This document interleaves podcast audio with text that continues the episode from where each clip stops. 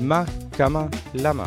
פודקאסט הכושר, התזונה והבריאות של ישראל, בהנחיית איתי אהרונסון, דיאטן קליני ותזונאי ספורט. שלום לכולם ותודה שהצטרפתם שוב למה, כמה, למה, פודקאסט הכושר, הבריאות והתזונה של ישראל. כאן איתי אהרונסון, דיאטן קליני, תזונאי ספורט. והיום האמת יש לי אורח שעבדתי קשה מאוד כדי להביא אותו. אמ, עבדתי קשה. אני מדבר למעשה על אה, חבר יקר. אה, אני אחר כך אספר איך הכרתי אותו לראשונה, זה הוא אפילו לא יודע. אבל אני מדבר למעשה על בעיניי אחד האנשים שיחד עם הצוות שלו כמובן שינו את שיח הכושר והתזונה בארץ. אה, אני מדבר על טל בן משה. טל בן משה הוא מהמייסדים של uh, קבוצת הפייסבוק מדברים על כושר ותזונה EVB, EVB משמע Evidence Based. Uh, מי שלא מכיר את הקבוצה זה הזמן להצטרף לקבוצה. Uh, בעיניי אחת הקבוצות אם לא הקבוצה המקצועית ביותר בארץ בכל מה שקשור לכושר ותזונה. טל הוא חבר יקר ואהוב מאוד ואני מאוד מאוד שמח ומעריך ותודה על כך שהגעת אז אהלן טל שלום, שלום איתי, שלום לכל המאזינים. אהלן, תודה רבה. אז טל, בוא, בוא, אני אספר קודם כל איך הכרתי אותך, האמת הייתי באיזה קורס, האמת, אמיתי, על הקבוצה שלך. אה, אני ידוע כאדם ביקורתי מאוד, אה, ונבלה לא קטנה, אה, וסיפרו לי באיזה קורס שהעברתי בקריית מוצקין לחדרי כושר, אתה מכיר איזה קבוצה, EVB, ויש שם איזה אחד, טל בן משה, הוא כותב פוסטים, ו... אמרתי, יאללה, כולה fucking אה, מדריך כושר, תופס תחת פתאום. הוא מעצבן אנשים, בעיקר. כן, כן, כן. הוא אוהב לריב עם אנשים. אה, כולה fucking מאמן כושר, מה הוא יודע? ואז ראיתי מה הוא יודע, והבנתי כמה אתה יודע, שאני לא יודע, והערכתי אלייך המקצועית עלתה מיד, ואחר כך גם ברמה האישית, ההערכה עלתה במהירות גבוהה יותר. אז אה, תודה רבה, זו הערכה באמת אה, הדדית. לא הכרתי את הסיפור הזה לפני זה, אבל אה, טוב לדעת. שהוא קיים. סיפור כן. סיפור אמיתי, אמיתי, אמיתי לגמרי. הנה, אני אפילו זוכר איזה קורס זה היה. אז בואו בוא, בוא, בוא נתחיל, קודם כל, מאיפה הכל הגיע? הרי אתה מבחינתי משוגע לדבר, משוגע למדע, אה, ומשוגע לאמת מדעית, וכשאני אומר משוגע אני מדבר מהמקום הכי חיובי שקיים. בוא, בוא ספר מאיפה הפשן הזה הגיע בכלל. אז uh, נתחיל קודם כל, אני חושב מההכשרה הבסיסית שלי, שהיא הגיעה מתואר ראשון בפסיכולוגיה, וכשלמדתי פסיכולוגיה, uh, אנחנו, uh, כל מי שעבר תואר ראשון, או באופן כללי מדעי החיים, מדעי, uh, מדעי החברה ודברים בסגנון, אז אנחנו לומדים המון סטטיסטיקה, המון שיטות מחקר, קורסים באמת באמת ארוכים ומייגעים, ושם זה התחיל, זאת אומרת... כאן נחשפתי לעולם שדברים צריכים להיות מבוססים והם לא יכולים להיות uh, מבוססים על סיפורים, נקרא לזה ככה. ו...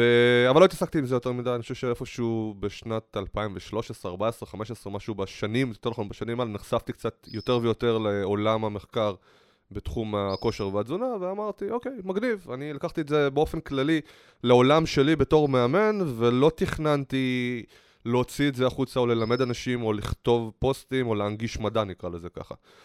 באיזשהו שלב בשנת 2016 נפגשנו אני וסיוון, אחד מהמייסדים, ושגיא, שהוא גם אה, אחד מהמייסדים של הקבוצה, באיזשהו כנס. שהיה ב... סטודנט שלי, דרך אגב, בפיזיולוגיה, לפיזיולוגיה במוצקין. אפילו את זה לא ידעתי בדיוק. אה, אז אה, שהיה גם סטודנט של איתי, נפגשנו באיזשהו כנס בחיפה, ואמרנו, ככה כמה ימים אחרי הכנס, אנחנו חייבים, חייבים, חייבים לפתוח כאן קבוצה בארץ שתתחיל לתת לאנשים uh, מידע מבוסס, uh, להנגיש להם אותו ולתת uh, תשובות באמת שהן ראויות עם רפרנסים, מבלי להתפשר. זה משהו שהוא היה מאוד מאוד מאוד חסר בארץ. יש קבוצות, אפילו קבוצות טובות, שבאמת משתדלות מאוד לתת תשובות מבוססות, אבל אני חושב שבגלל שאין הרבה אנשים שמנהלים אותם, או זמן פנוי למי שמתעסק איתם, אז זה קצת יותר קשה באמת להקפיד. על הדברים הללו, ולכן אמרנו, אנחנו לא הולכים להתפשר, ואנחנו הולכים לתת uh, באמת מידע שהוא עד הסוף מבוסס. ואני חושב שבספטמבר 2016 פתחנו את uh, EVB, סתם פשוט שגיא זרק את השם הזה, EVB Evidence Base, כמו שאיתי אמר.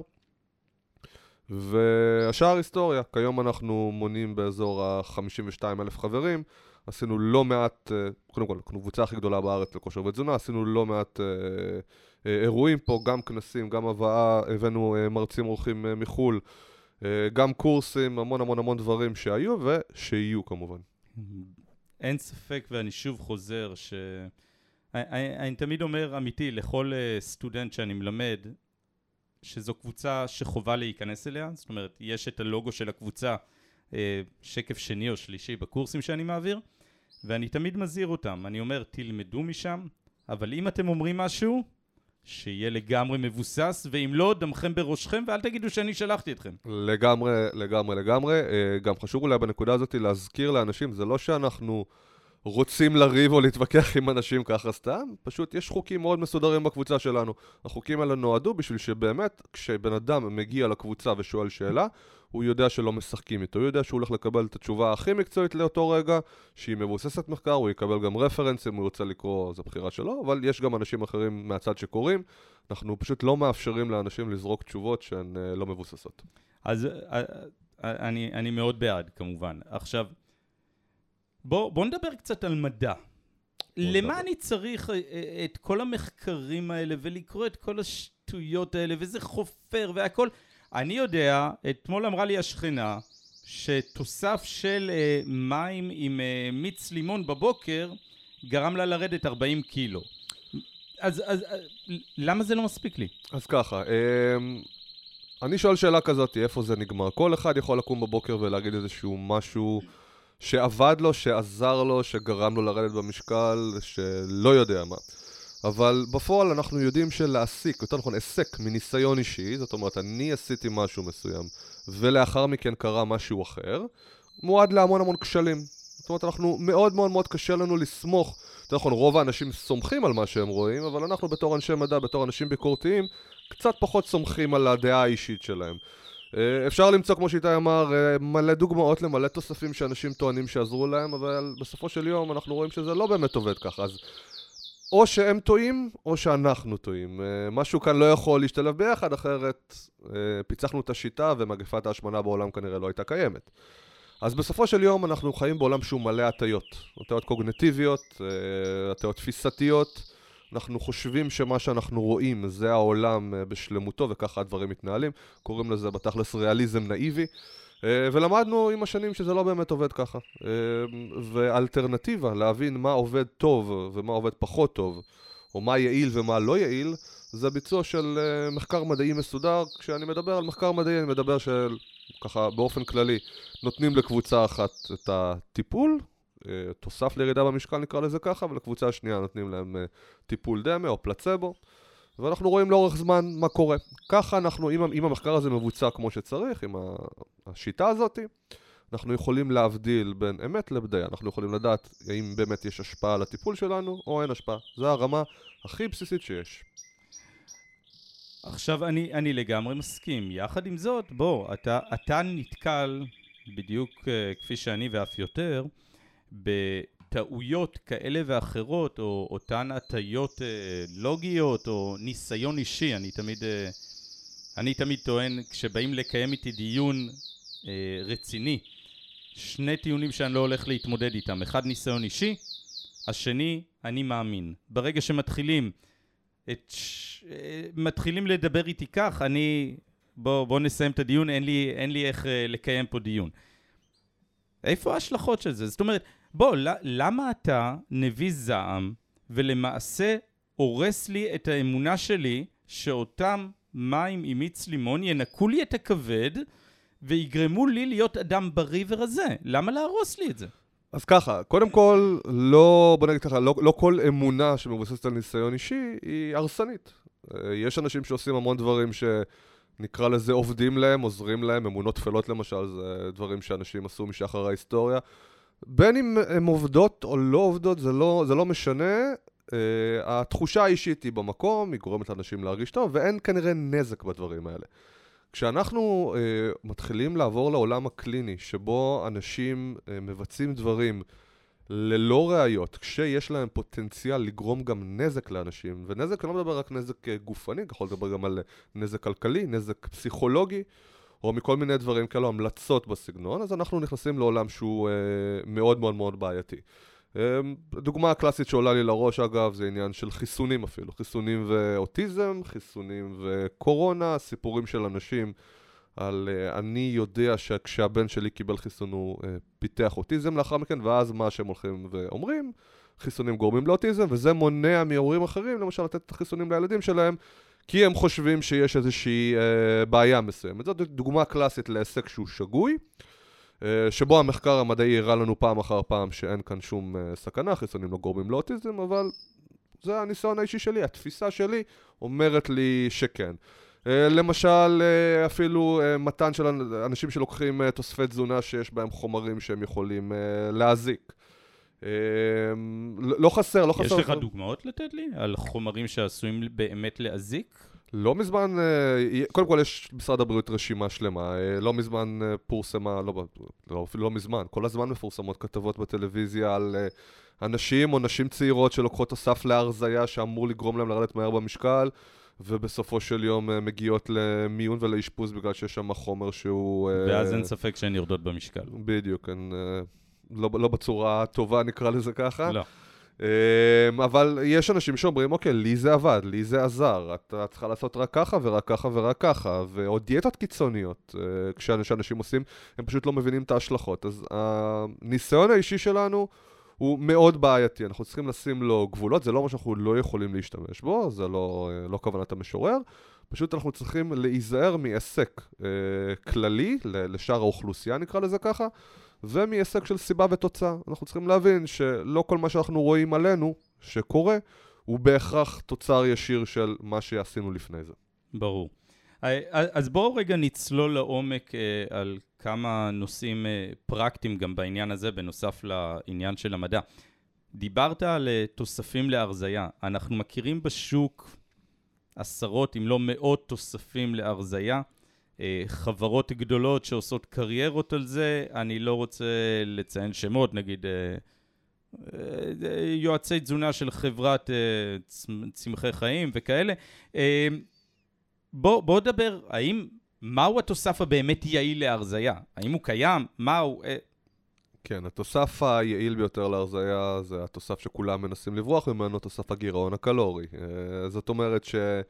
אין לנו שום דרך אה, לעקוף את זה, ירידה במשקל מושגת על ידי גירעון קלורי, אבל... בוא תסביר לנו גירעון קלורי. אוקיי, נסביר קצת על גירעון קלורי. אה, בסופו של יום מאזן האנרגיה בגוף אומר דבר כזה, כשאנחנו מכניסים לגוף את אותה כמות קלוריות אה, כמו שאנחנו מוציאים, אוקיי? אז אנחנו נשמור על המשקל שלנו. כשאנחנו צורכים יותר קלוריות ממה שאנחנו מוציאים ביום, אנחנו נעלה במשקל, וכשאנחנו אה, נוציא יותר קלוריות מאשר שאנחנו מכניסים, אנחנו נרד במשקל בסופו של יום. זאת אומרת שבסופו של דבר, בשביל לרדת במשקל, אנחנו צריכים להכניס לגוף פחות אנרגיה מאשר האנרגיה שאנחנו צורכים. אה, אני יכול אה, אה, להמשיל את זה לכספומט, אתם מגיעים לבנק, מפקידים כסף בבנק, ואתם מצפים שחשבון הבנק שלכם יעלה, בהנחה והוצאתם פחות כסף ממה שהפקדתם. אז זה בדיוק ככה, רק שבמקרה הזה אנחנו רוצים להוציא יותר כסף מהבנק, מאשר אנחנו מפקידים, ואז בסופו של יום החשבון בנק שלנו יקטן. כל התוספים האלה מתיימרים לעשות איזה סוג של קיצור דרך, או לגרום לנו להוציא יותר קלוריות, או לגרום לנו לשובע יותר, um, uh, בטווח יותר רחב, נקרא לזה ככה, ואז אנחנו נצרוך פחות קלוריות, או שנוציא יותר קלוריות. רק שבפועל, רוב רובם, הכמעט המוחלט של התוספים האלה, לא עושים את מה שהם אמורים לעשות, ואם הם משפיעים, הם משפיעים במידה שהיא... אה, מאוד מאוד מאוד מאוד קטנה, שלא תורמת בסופו של יום אה, לתהליך ההרזייה בטווח הארוך, לפחות לא אה, במידה שאנשים חושבים. זה מה שנקרא ההבדל, אני תמיד אומר, בין מובהק סטטיסטי לבין מובהק קליני. בדיוק. האם זה באמת יעיל בחיים? כי עם הסטטיסטיקה אנחנו לא הולכים נכון. לחוף כנראה. אפשר לראות מחקרים שאומרים, כן, תוסף של תה ירוק, לא יודע מה, אה, הוביל לירידה שהיא מובהקת סטטיסטית אה, במחקר XYZ, אבל כשאנחנו מסתכלים מה הייתה, מה גודל הירידה, אנחנו רואים שסתם אני אומר, 200-300 גרם. אז בשביל 200-300 גרם לא צריך לעשות, אה, לקחת תוסף כזה או אחר, זה לא מה שיעשה את ההבדל. אני לחלוטין מסכים איתך.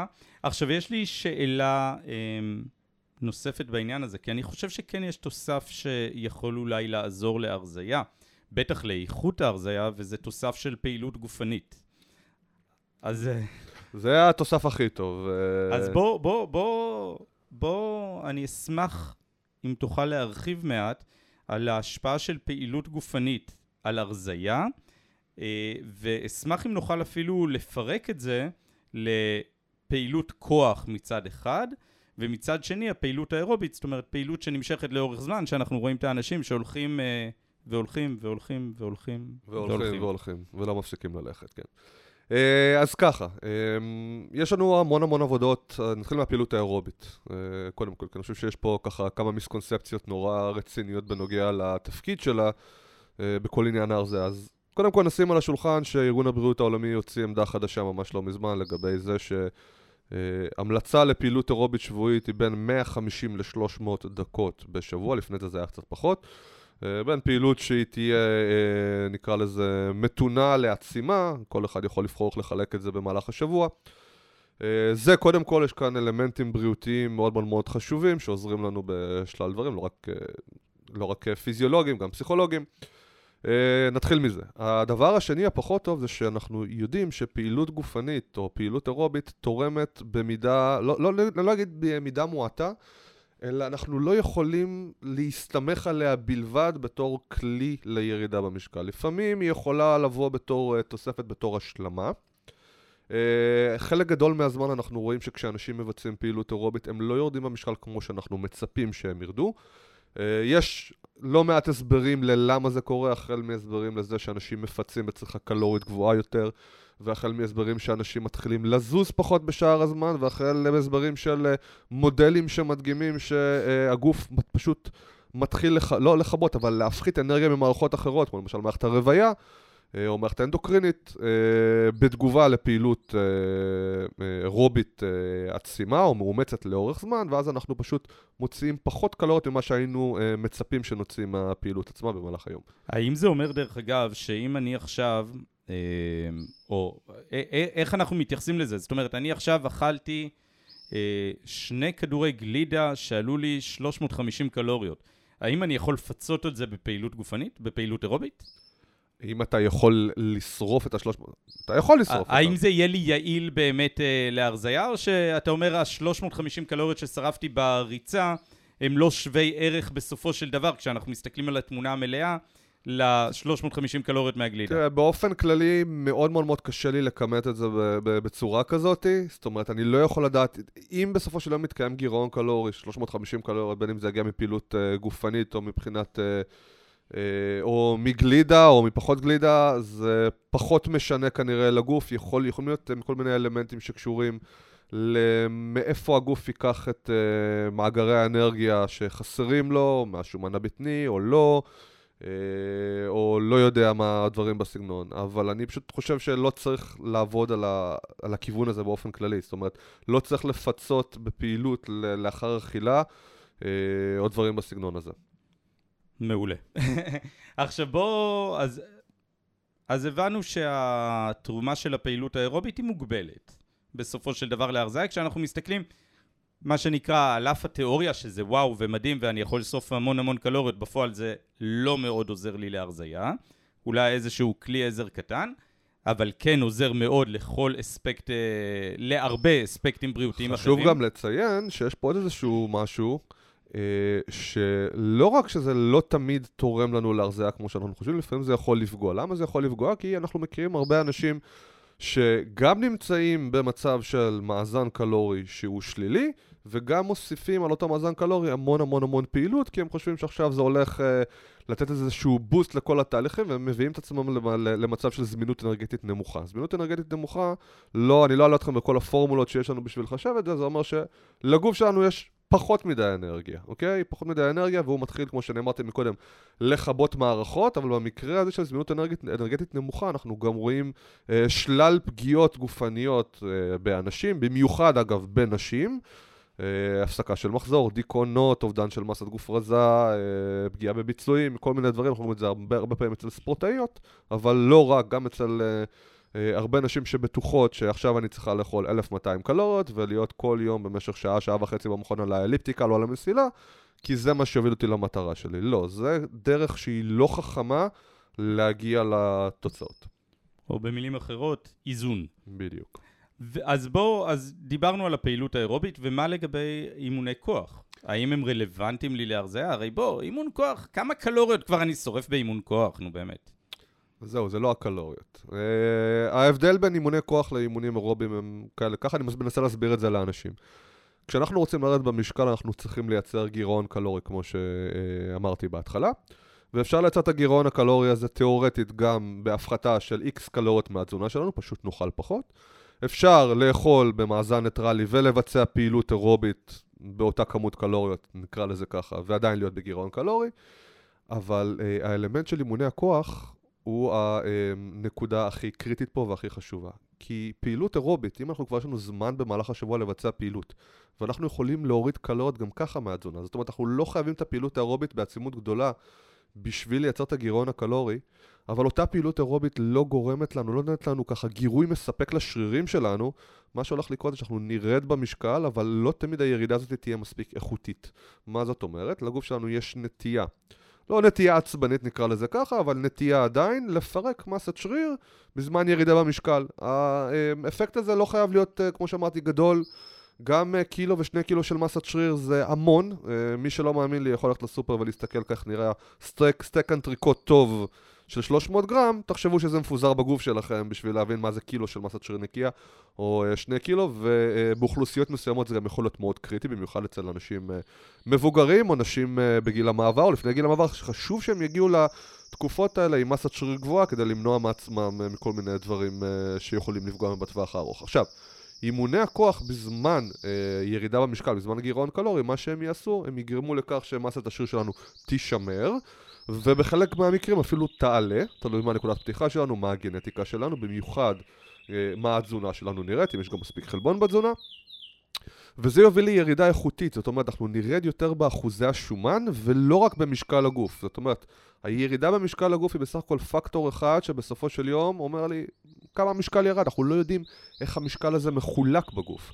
אולי ירדנו, סתם אני אומר, ירדנו עשרה קילוגרם, ירדנו רק עשרה קילוגרם ממסת שומן בלבד, אולי ירדנו אה, שבעה קילוגרם ממסת שומן ושלושה קילוגרם ממסת, אה, ממסת שריר. אנחנו רוצים לרדת כמה שיותר ממסת שומן. ולזה יהיו אחראים אימוני ההתנגדות. זאת אומרת, אז שאלה בהקשר הזה.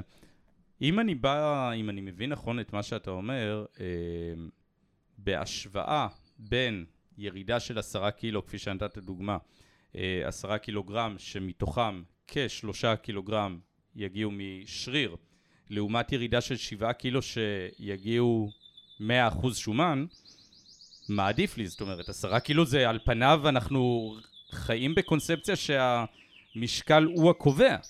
אז מה עדיף לי בסופו של דבר? עדיף לשנות את התפיסה שהמשקל הוא הקובע, כי משקל לא אומר לנו יותר מדי uh, דברים כמו שאני אמרתי על הרכב הגוף, אבל ללא ספק עדיף לנו uh, לרדת uh, יותר במסת השומן, פחות במסת השריר.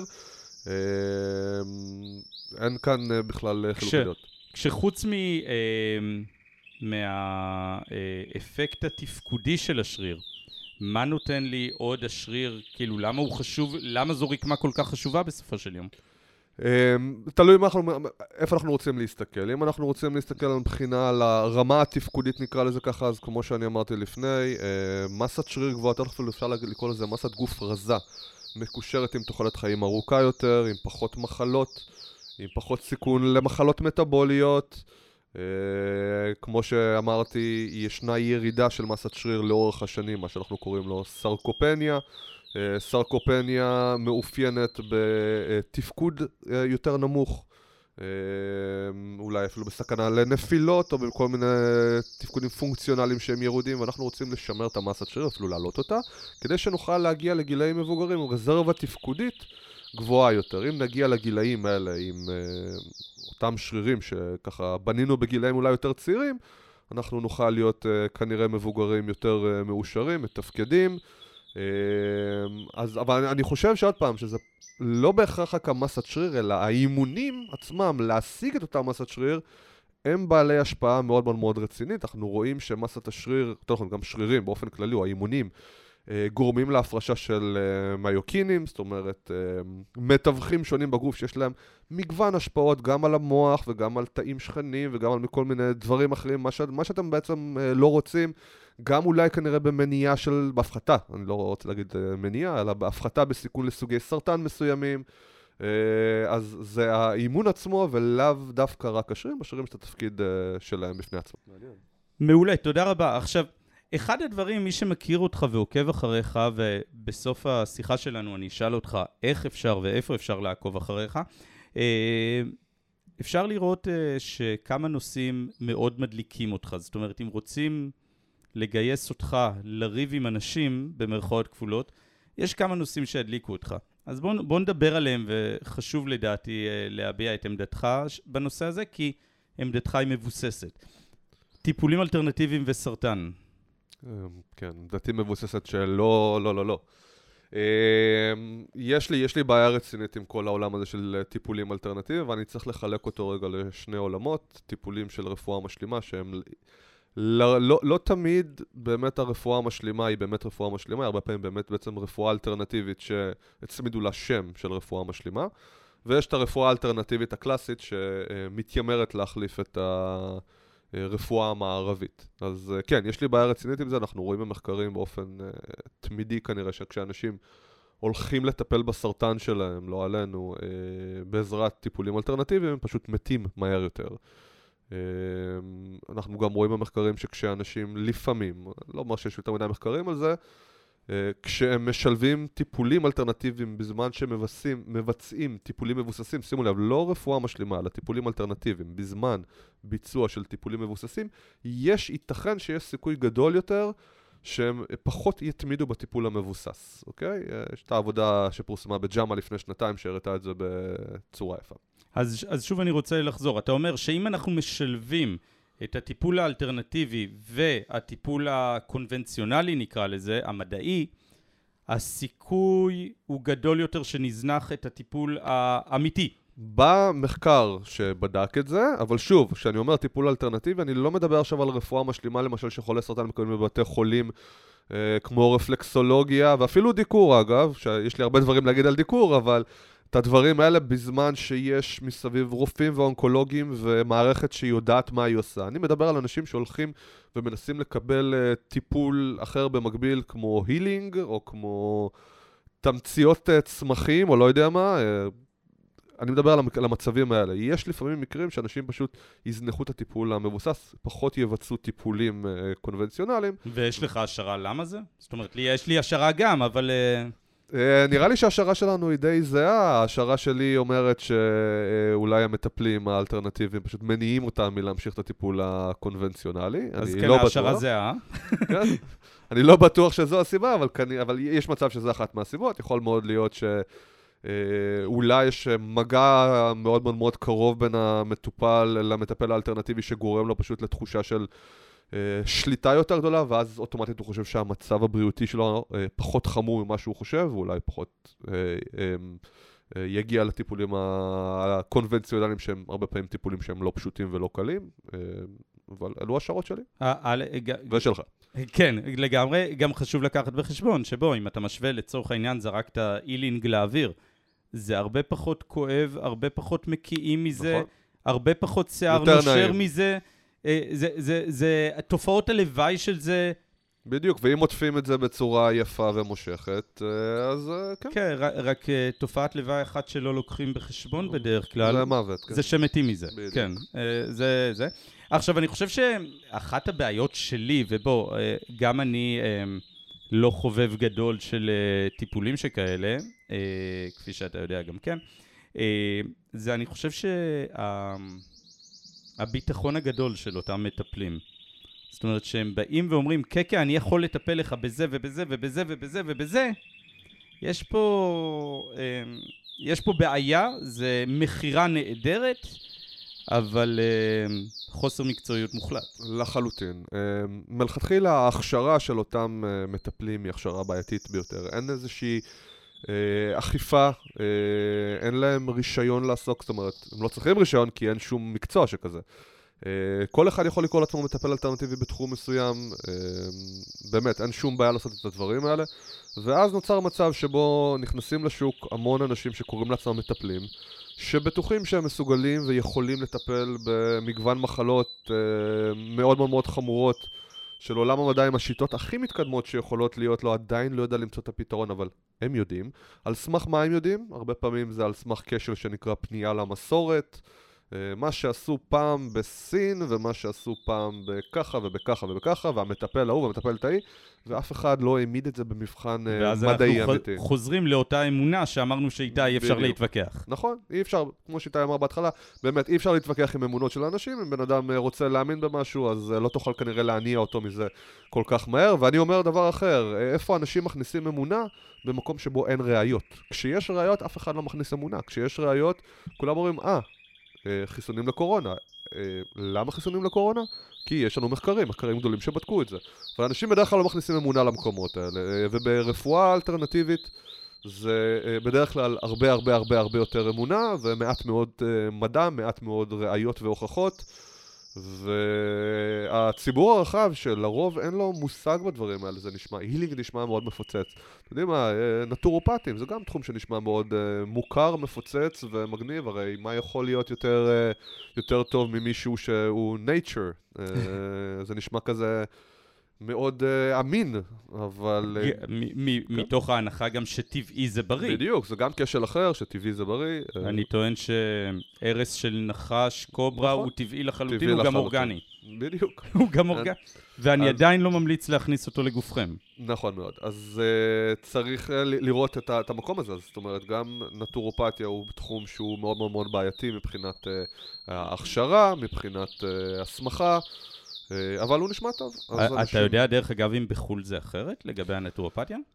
זה תלוי איפה. Uh, ההכשרה היא תמיד אותה הכשרה בעייתית, uh, רק שיש מקומות בעולם שמרשים לעצמם uh, טיפה יותר, ויש מקומות בעולם שפשוט התחום מחוץ לחוק. אם אני לא טועה, בקנדה יש שם מקומות שזה מחוץ לחוק, ובארצות הברית אני חושב שיש אה, איזה שתיים או שלוש מדינות שזה מחוץ לחוק, אבל שם אולי זה טיפה יותר מסודר, אבל שוב פעם, ההכשרה עצמה, הבסיס עצמו הוא לקוי והוא לא מבוסס אה, כמעט ברובו. אה, ויש על זה המון המון מאמרים, מי שרוצה יכול לפנות אליי, אני יכול אה, לשלוח לכם. אני, אני תמיד אומר בהקשר הזה, אחד התחומים בנטורופתיה זה צמחי מרפא. ואני תמיד טוען שברגע שהמדע מצא שצמח כלשהו אכן עובד, הוא אימץ אותו לעצמו. מאמץ אותו, בדיוק. מאמץ אותו, זה לא רק זה, הם גם, גם ב- בעולם הרפואה המערבית יודעים לדעת מה המינון, מה תופעות הלוואי הצפויות, כשאתה מקבל... גם אה, החומר הפעיל. בדיוק, כמה חומר פעיל, אה, מה ככה ומה ככה ומה ככה, וזה לא מסתכם רק בצמח הזה, וגם בדרך כלל האפקט הקליני, גם אם יש אפקט קליני לדברים האלה, לצמחים האלה, הוא בדרך כלל לא בעוצמה כזאת שתוס- שעושה הבדל. אז לבוא ולהגיד לבן אדם, אוקיי, הצמח הזה... יוריד לך את ה-LDLC ב... לא יודע מה, בשלוש מיליגרם. LDLCA, אני אתרגם אה, למי כן. שלא מכיר, אה, הכולסטרול הרע, מה שאנחנו מכנים כן. במרכאות כפולות. אז להגיד שזה ירד בשלוש מיליגרם, אז אוקיי, אז יכול להיות שהצמח הזה, סתם, ניקח את המקרה הטוב, יכול לעשות את זה, אבל טיפול מבוסס כנראה יעשה את זה בצורה הרבה הרבה הרבה יותר אפקטיבית. אתה צריך לשאול תמיד מה המשמעות הקלינית. זה לא בעיה לבוא ולמצוא מחקר שיבוא ויגיד לנו עכשיו, אוקיי, תעשה X ותחווה שינוי במדד uh, X או Z. כן, אתה, אתה מתעסק בחומרים בסופו של יום. אם תיתן אותם לאנשים, כנראה שמשהו הולך להשתנות. השאלה היא גם מה העוצמה של השינוי. האם לשינוי הזה באמת יש משמעות מסוימת שהולכת לשנות את החיים של אותו בן אדם עם הפתולוגיה שלו? אני מסכים לחלוטין. אני רגע הולך לזלוג, אה, כי זרקת איזשהו מושג, ואני כן רוצה רגע להתעכב עליו לפני שאני חוזר לנושא הזה. אתה זרקת על תמיד אפשר למצוא מחקר אחד, אבל אם מצאתי מחקר זה מוכח, לא? אתה, אתה הרי מדבר איתי כל הזמן evidence based, ואני מצאתי מחקר שפורסם באצבעוני ומוכיח שטיפול X יעיל. אז זהו, שלא כל המחקרים נולדו שווים. לא כל המחקרים נולדו אה, זהים, לא שווים, הם אה, אומנם נמצאים אולי תחת אותה משפחה שאנחנו קוראים לה מחקר, אבל אה, יש הבדלים גדולים. זאת אומרת, אה, מחקרים נשפטים על סמך אה, מתודולוגיה. מתודולוגיה זה... שיטות מחקר. כן, שיטות מחקר, אה, כמה אנשים יש במחקר, איפה עשו את המחקר. אה, מכל מיני מושגים כמו תוקף פנימי ותוקף חיצוני, שפשוט לא נלאה את המאזינים, אבל אה, מכל מיני דרכים לשפוט את המחקר עצמו. אה, מה עשו, איך עשו, למה עשו, כמה עשו. אז uh, אנחנו לא מסתכלים על זה בצורה כזאת. אנחנו יודעים שיש הרבה מחקרים, או, או, או לפחות בתחושה של אנשים, שיש מחקרים שאולי סותרים אחד את השני או דברים בסגנון, שזה נכון חלקית, אבל זה לא מדויק, כי uh, כתבתי על זה כמה פעמים שאנחנו מצפים לראות בעולם המחקר, אנחנו בספרות המדעית, מחקרים שלפעמים מראים לנו, uh, נקרא לזה, תוצאות הפוכות. זה חלק מהאקראיות, אקראיות שקורית באופן טבעי, uh, גם כאן יש הסברים לדברים האלה, אם אנחנו בדרך כלל רואים מחקרים שמראים לנו את אותו כיוון כל הזמן, אנחנו בדרך כלל נבוא ונגיד שמשהו פה לא תקין, לא שמשהו תקין, אלא משהו לא תקין פה, כי כנראה שיש מחקרים שהראו את הכיוון ההפוך, שלא פורסמו בספרות. אבל אה, אנחנו יודעים לקחת את, אותם, את אותה ספרות מדעית ולבצע מה שנקרא סקירה שיטתית או מטה-אנליזה, זאת אומרת לאגד את כלל המחקרים ולראות האם בממוצע האפקט אה, הולך לכיוון אחד או לכיוון אחר. ואנחנו יודעים לבוא ולחלק את זה לתתי קבוצות, ולבוא ולהוציא משם המון המון נתונים. אז זה לא נכון אף פעם להסתכל על מחקר בודד, אלא אנחנו צריכים להסתכל על מכלול הספרות, ומשם להתחיל uh, להוציא את המידע. אני חושב שזו נקודה סופר חשובה, שאי אפשר להסתכל על דוגמה אחת. דוגמה לא. אחת יש הרבה. נכון. אנחנו רוצים על התמונה המלאה. בדיוק, למעט, אני אגיד ככה, כי זה מאוד חשוב לציין את זה במיוחד בתקופה הזאת, למשל המחקרים של פייזר ומודרנה, המחקרים באיכות כל כך כל כך כל כך גבוהה, שאנחנו לא צריכים עוד מחקרים כאלה. זאת אומרת, אנחנו יודעים שכשכמובן זה מחקר שלישי, כי יש פאזה ראשונה, פאזה שנייה, פאזה שלישית, אבל הפאזה השלישית הייתה באזור ה-50-60 אלף אנשים. אה, כשיש לך מדגם כל כך גדול במחקר של חיסון, זאת אומרת שהתוצאה אה, שלו היא נקרא לה דיכוטומית, שחור או לבן, 1-0, כן ולא, אה, זה בדרך כלל מספיק לך, במיוחד במדגמים כאלה ובמתודולוגיה כל כך רצינית, עם תקציבי ענק. אתה לא צריך עוד מחקרים, אנחנו לא צריכים עוד מחקרים כאלה, אה, זה מספיק לנו. אבל בתחום מדעי, שאר תחומי מדעי החיים, בדרך כלל אנחנו לא מגיעים למאית מגודל המדגם הזה, ולכן אנחנו צריכים לצבור ספרות שהיא תהיה רחבה, עם אה, דברים שהם קצת יותר מורכבים מתשובה של כן ולא, אלא אנחנו קוראים להם משתנים רציפים, זאת אומרת, משתנים שיכולים לקבל המון המון ערכים, כמו משקל. אה, אז שם אנחנו צריכים ספרות טיפה יותר רצינית. מעולה, תודה, תודה על התוספת הזאת. אני חוזר רגע חזרה לנושא ששוחחנו קודם על הטיפולים האלטרנטיביים. בוא תאיר קצת את עינינו בבקשה לגבי דיקורים, דיקור סיני, דיקור מערבי, דיקור uh, צרפתי וכל דיקור שהוא. טוב, אז ככה, אה, אני מניח שעוד פעם, מי שמכיר אותי יודע שאני לא חובב גדול של עולם הדיקור ואני מכיר אותו אה, די טוב, אני מכיר די טוב את הספרות שעומדת מאחורי העולם הזה. אז קודם כל, השיטה בפני עצמה, נקרא לזה, לפי הדיקור הסיני, זה לדקר נקודות בגוף. אה, יש להם acupoints, ככה זה נקרא, נקודות דיקור, כן, שאמורות להיות באזורים שעוברים שם המרידיאנים, ערוצי האנרגיה בגוף. אתה ראית פעם מרידיאן דרך אגב? בחיים לא ראיתי מרידיאן, מישהו ראה מרידיאן שיגיד לי, אנחנו נשמח, גם אני כן. וגם איתי, לבוא ולראות. את המרידיאן, לעומת זאת, מערכת כלי דם כן ראינו, מערכת עצבים כן ראינו, נכון? כן, כן, נכון. זה שמעתי, כן. אז למצוא ככה נקודות שלתוכן מכניסים מחטים מאוד מאוד מאוד דקות. וכתוצאה מכך אה, אמורים, אה, לא יודע, להשיג אה, תועלת מסוימת. עכשיו, אני בכוונה לא מסכם את זה בכאב. הרבה פעמים הולכים לדיק... אנשים הולכים לדיקור כדי להפחית את רמות הכאב שלהם, אבל דיקור סיני מוצע היום כמעט לכל דבר שאתם רוצים. מי שיפתח את הספרות המדעית יראה, יראה סקירות לגבי דיקור ל-PMS ודיקור להפריה, יותר נכון ל- ל- לילדים, ודיקור ל... אה, לפוריות ודיקור ל... לא יודע מה, לכמעט כל דבר שאתם רוצים, ל... אתם, אתם תראו שם מחקר על uh, דיקור. כי, ואני, ואני שואל דבר כזה, איך יכול להיות שכלי כזה נחמד של דיקור של מרידיאנים עושה כל כך הרבה דברים, ואף אחד לא יודע מזה? ו... וגם אין תופעות לוואי. גם אין תופעות לוואי, נכון. אני דרך אגב תמיד טוען בהקשר הזה, אמ, שאם משהו עושה טוב, בהכרח הוא יעשה רע למצב אחר. זאת אומרת ש... חוק האינג והיאנג. זאת אומרת, אם, אם אין לי תופעת לוואי, כנראה שזה גם אין תופעה חיובית. מאוד יכול להיות, כן. אני אומר, אז, אז יש לנו, או שיש לנו תרופת קסם, או שיש לנו מה שנקרא סכם. ואני יותר נוטה לכיוון הסכם, ולמה? למה? בגלל שיש לנו כל כך הרבה מחקרים. ועושים על דיקור, אני כבר לא יודע כמה מחקרים עשו. אלפי מחקרים, ואחרי אלפי מחקרים לא הצליחו להבין מה קורה שם. לא הצליחו להבין לאן הכיוון הולך. ולא... ואם כן, ולא, ולמה, ואיזה עוצמה, ואיך, ולא יודע מה, כבר כל כך הרבה מחקר. אז כשאני רואה ספרות כזאת, אה, אז לא נשאר לי להגיד, זה פשוט משהו כנראה לא נמצא פה, ויש איזה סוג של אינטרס מאחורי הדבר הזה. עכשיו, בנוגע לדיקור וכאב למשל, אנחנו יודעים שדיקור כן יכול לעזור לכאב, אמנם זה יפתיע אנשים, עכשיו אה, איתי מרים את הגבות, אז אני יכול להגיד לכם שכן, אבל זה ככל הנראה לא האפקט של הדיקור עצמו.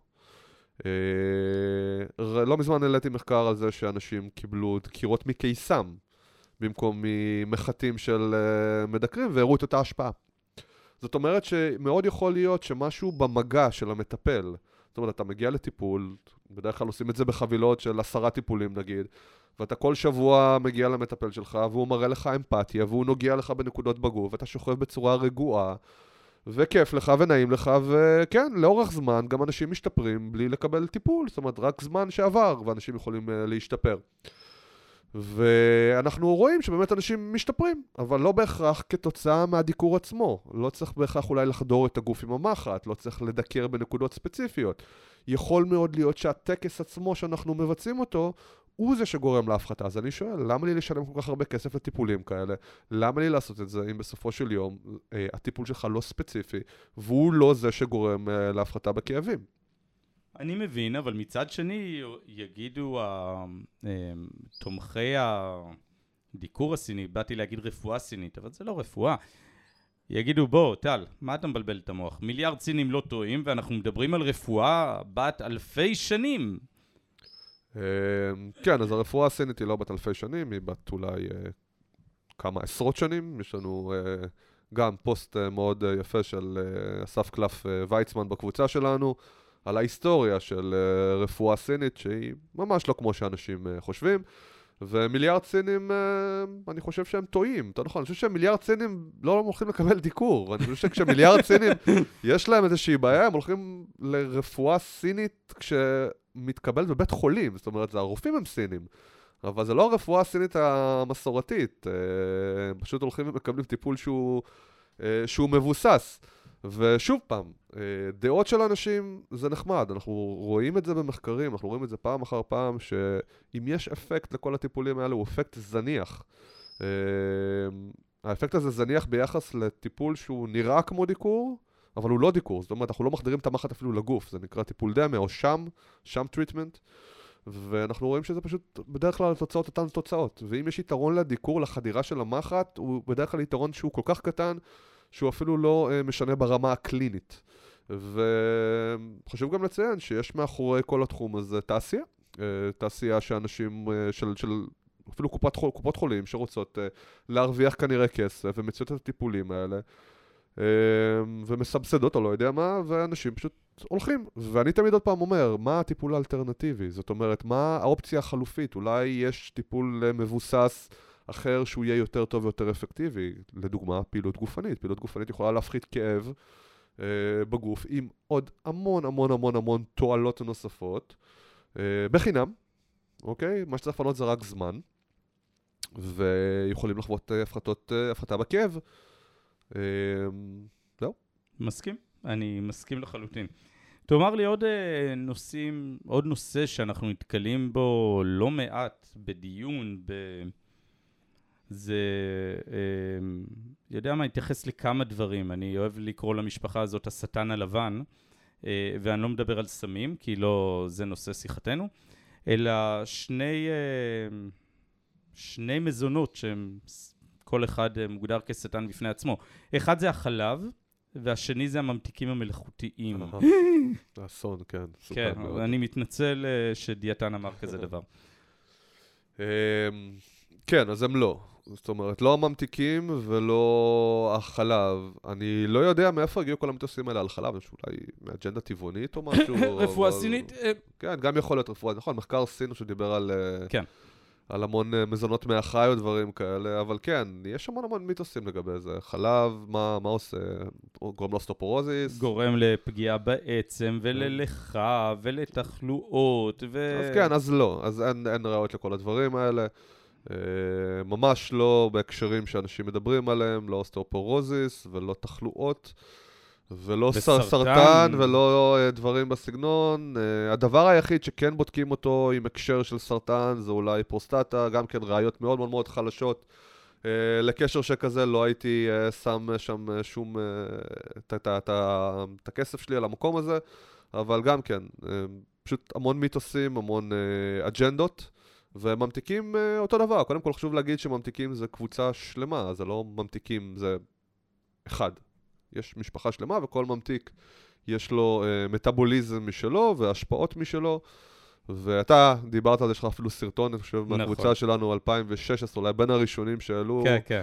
אה, על ממתיקים, ומי כמוך יודע את הרמות בטיחות שיש אה, עד שאתה בכלל יכול להגיע למינונים שהם אה, מסוכנים, בדיוק, ויש המון המון המון דיונים לגבי זה, אבל ב-2019, אם אני לא טועה, פורסמה סקירה גדולה לארגון הבריאות העולמי, שפשוט לא מצא שום דבר בעייתי. זה לא שמצאו דברים יותר מדי חיוביים, אבל לא מצאו דברים בעייתיים. אז בסופו של יום, אני חושב שהעמדה האחרונה של, מה זה, של עמותת עתיד, של משרד הבריאות, של להגביל צריכת ממתיקים בקרב ילדים, יכול להיות שזו המלצה לגיטימית לגמרי.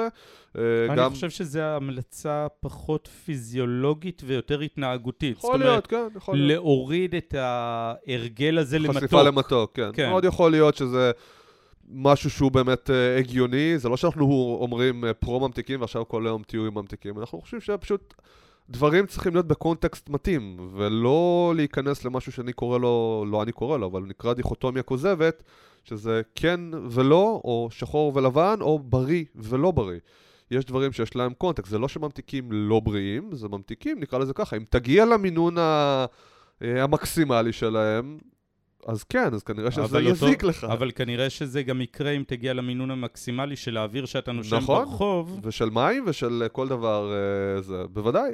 אז זה לא זה, אבל אנשים אוהבים לחשוב בצורה כזאת, כי היא פשוט אה, חוסכת משאבים קוגניטיביים. מאוד קשה לאנשים אה, לקבל את התשובה תלוי, ותלוי מתי, ואולי, וככה וככה וככה, אבל זו התשובה המדויקת. אז אם מישהו רוצה לחיות בעולם של אה, שחור ולבן, זו זכותו. אנחנו- אני נתקל לא אחת בהקשר הזה ששואלים אותי שאלה, ויוצאים ממני עם יותר שאלות. עכשיו, הם נכון. ציפו לתשובה כן או לא, לתשובה דיכוטומית, כפי שאמרת, ופתאום אני מעלה כל כך הרבה שאלות ותהיות, שסליחה על השחצנות שאני אומר, שזה הנכון לעשות זאת כך, אני מסכים לגמרי. אבל... אה, דרך אגב, אני חושב שזה אחד ההבדלים בין הרפואה המבוססת מדע לבין האלטרנטיבי. היכולת לשאול נכון. הרבה יותר שאלות ולא להגיד, וואלה, אני יודע נכון, לעזור, נכון, אני יודע נכון. לעשות, אני כן... אני... אני מסכים לחלוטין. הרמת ביטחון, נקרא לזה ככה, של מטפלים מהרפואה המערבית, שאני מכליל את זה גם תחת אה, תזונה ופיזיותרפיה ודברים כאלה, אה, היא הרבה יותר נמוכה. כי ככל שרמת הידע שלך עולה, וככל שאתה מבין את המורכבות של הסיטואציה, אתה מבין כמה אתה לא יודע. בדיוק, אתה גם מבין כמה אתה לא יודע, ואתה גם נזהר הרבה יותר בתשובות שלך, כי קופצות לך מכל מיני uh, סיטואציות שאולי פה זה לא נכון, ואולי כן נכון, ומתי ככה ומתי ככה. ו- וזו החוכמה, זאת אומרת, להכיר מדע מבחינתי, הוא להוציא את האנשים מעולם השחור ולבן, לתת להם המון צבעים אחרים לחיים, ולהבין שאפשר uh, לעשות דברים במגוון דרכים. ואין לנו תשובה להכל, ומדעי החיים... זה נושא שהוא מורכב, ואתם לא תראו את זה אגב ברפואה אלטרנטיבית בדרך כלל, שמה תמיד הם יודעים הכל, ושמה תמיד המכשיר סריקת תדרים שלהם של הגוף. יודע בדיוק למה, אה, איזה בעיות יש לנו, וכמה בעיות יש לנו, ואיזה מחלות, וגם מה הפתרון כנראה.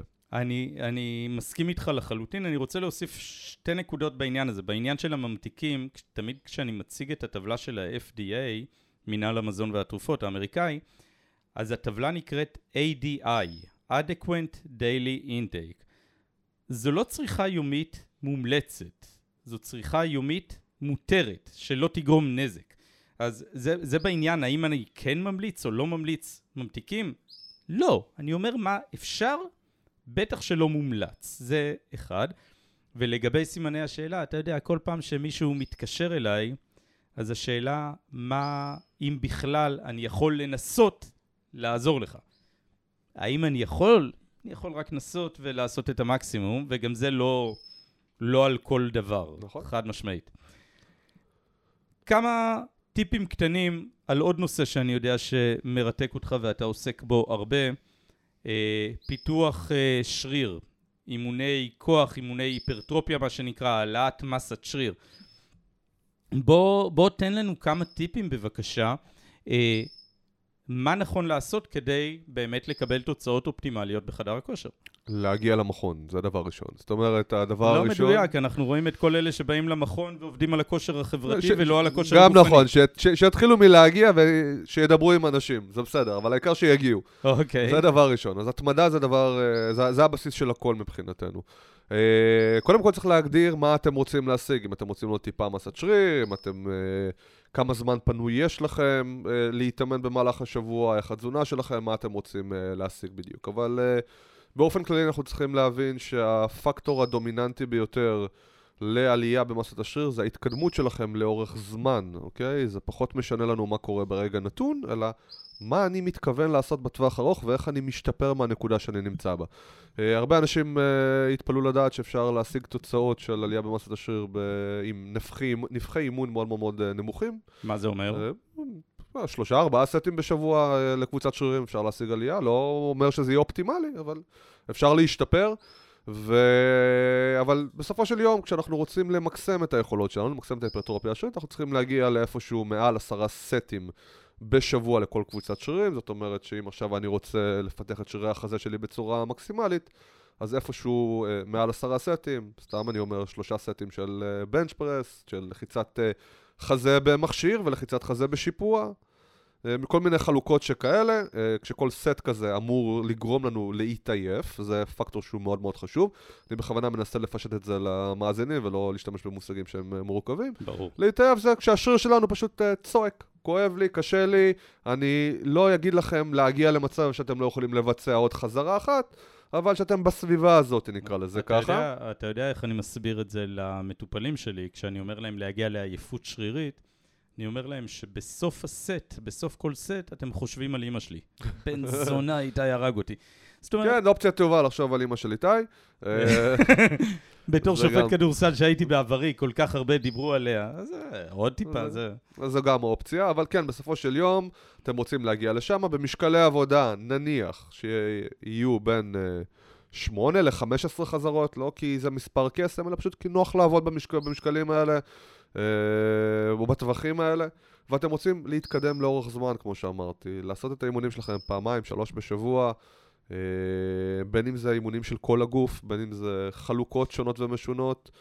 ואתם תגיעו לשם. בתור התחלה השיפור בדרך כלל הוא די מהיר, ומי שרוצה להתקדם ובאמת להגיע לרמות של פיתוח גוף ודברים יותר רציניים, אז כמובן שתוכנית האימון שלו כנראה תצטרך, תצטרך להיות יותר מורכבת ויותר אה, אה, רצינית, אבל בתור התחלה רוב האנשים יכולים להיכנס פעמיים שלושה בשבוע, אה, נקרא לזה ככה, אה, בעצימות שהיא בינונית עד אה, גבוהה.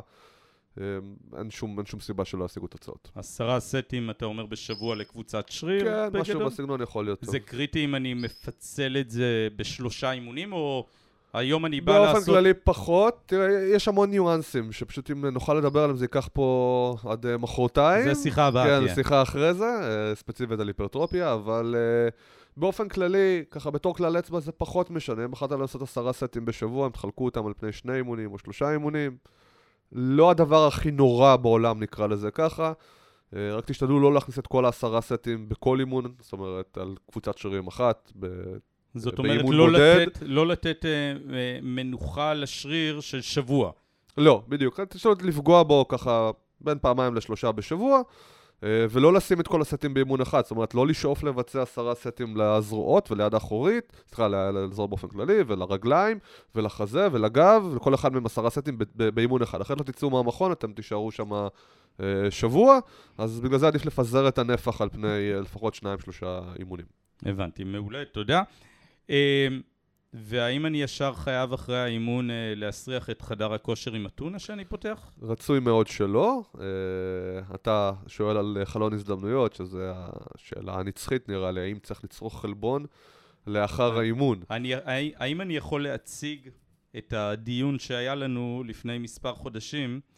אה, ניהלנו, טל ואני, דיון, כי אמרנו מצד אחד, יש לנו אה, ניירות העמדה של אה, ה-ISSN, International Society of Sports Nutrition, מדבר על כך שאחרי אימון כדאי לצרוך מנת חלבון.